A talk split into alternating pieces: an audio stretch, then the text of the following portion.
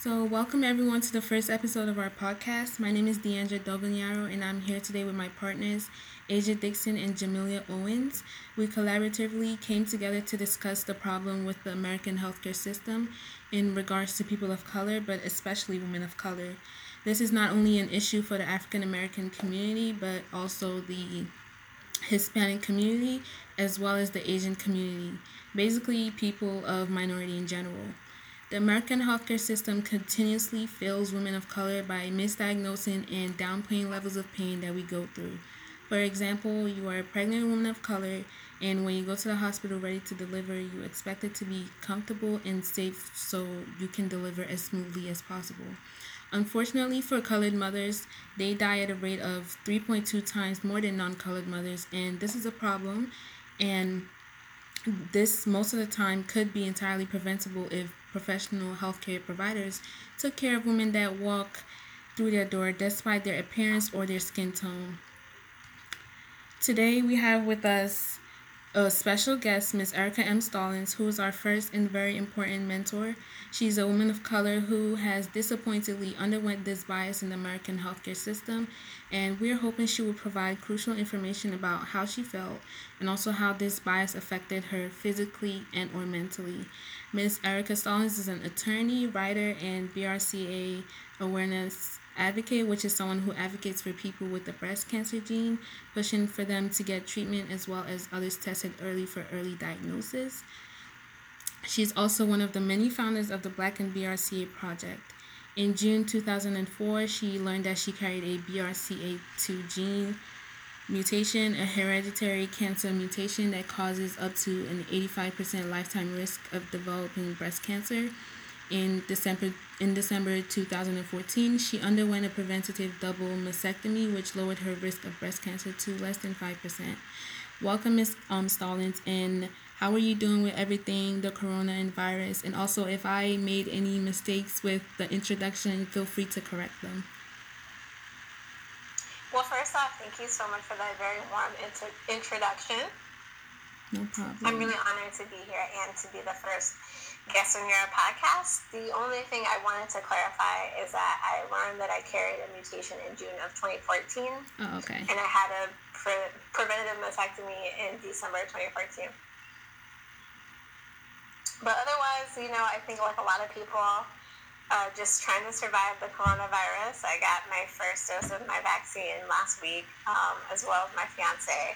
So I think that we're both excited about slowly getting back to normal. Right, got it. I just um made my appointment for like April to get my vaccine, so hopefully y'all should be good. We're very glad to have you here, so we're just gonna get right into it. Um, a doctor's office should be the last place you would expect to get mistreated because of the color of your skin.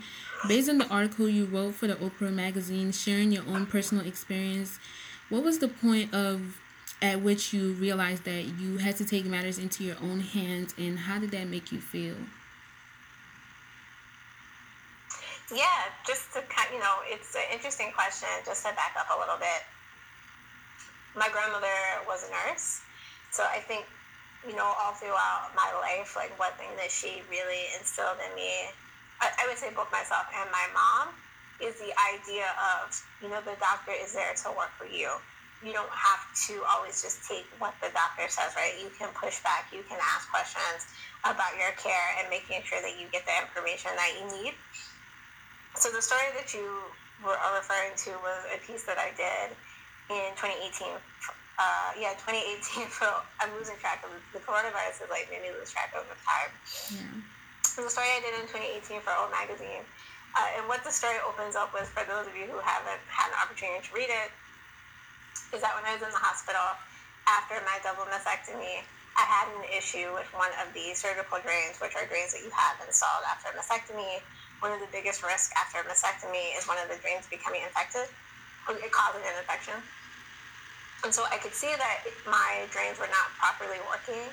And so I went to the nurse and I said, hey, like, I need you to deal with this, you know, before I can be discharged, right? Which actually wound up leading to this, like, very exhausting two hour conversation before someone would actually just address the issue.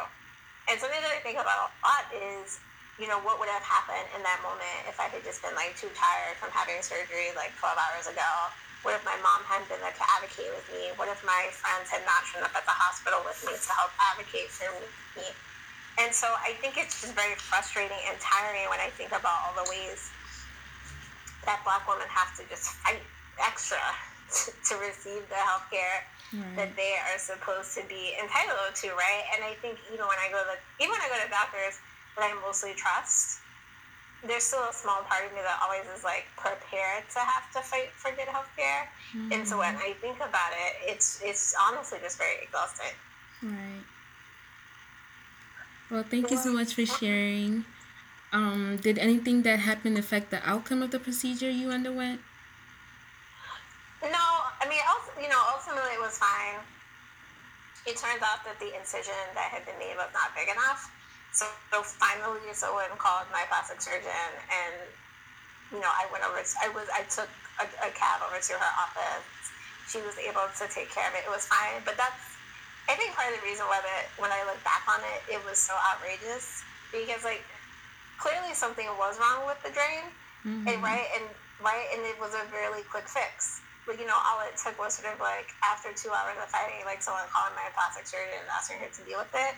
And so again, it's just one of those things. It's like, why fight with a patient, right? When it's what they're asking for is so relatively mm-hmm. minor, and not only relatively minor, but like could cause a big issue right. if it's not addressed properly.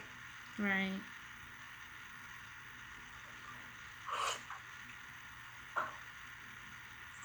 So, um, our whole research on that project is about how women of color are mistreated. So our question for you is, who do you think be held mistreatment of people of color? I feel like it's the government's role to make sure people hire make sure people they hire have the common decency to treat all Americans, or do you feel like this is an individual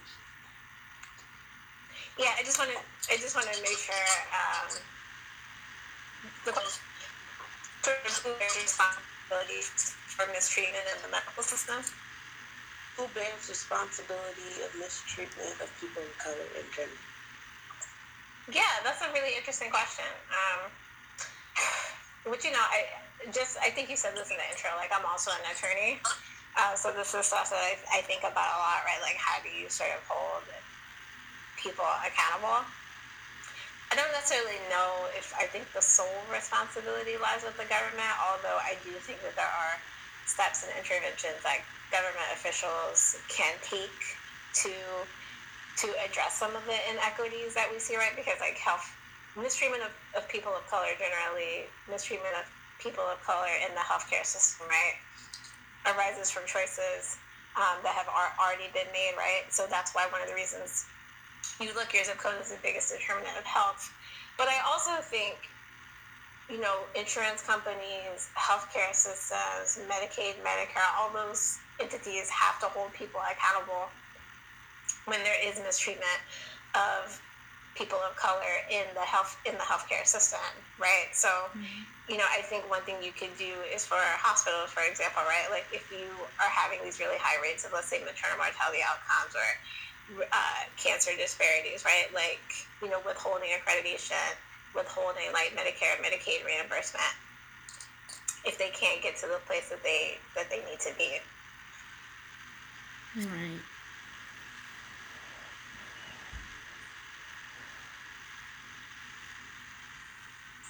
Jamelia, we can't hear you.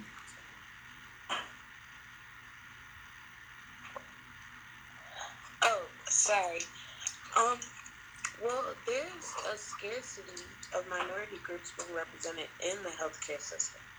So, based on the research we have conducted, African American medical school applicants have a lower acceptance rate to medical school. This doesn't really seem fair to people of color as a diverse physician population can better serve the diverse patient population we have in the United States. So, do you feel how do you feel about this and what do you think can be done about this yeah that's a that's that's also like a really good um, you know, an interesting question, and it's it's also it's also complicated, you know, because what you see right in terms of you know med- medical school admissions is that there's a lot of attacks on affirmative affirmative action, um, like at the state level, um, that have caused some of those acceptance rates to be lower. So I think a couple of things, right? I think examining what we think about standardized tests like the MCAT and the other standard things that we look to as to whether someone can be, become a good physician, right? we know that there are racial biases in standardized testing generally. I also think that, you know, oftentimes when we look at disparities in graduate school uh, admissions, you know, a lot of those stem from inequalities that already exist, like in the college application process, even at the K through 12 educational level.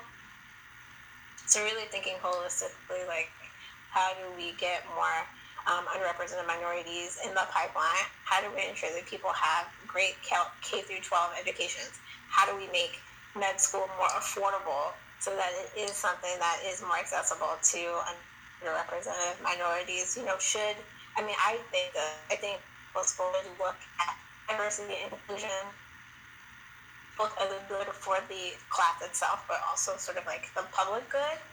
But you know, there are definitely some legal legal challenges legal challenges to doing that. Right. Well, that's all the questions we have for today. Uh, what we hope to do with our podcast is to gain the support of women so that they could feel free to share their stories as well, seeing that women with different socioeconomic statuses also face this problem and that they are not alone and can speak out against it. So, thank you again, Ms. Stallings, for joining us today, and we hope to hear from you in the near future. Thanks to everyone who tuned in today, and I hope you took something out of this. Everyone, stay safe, and we'll see you next time. Thank you.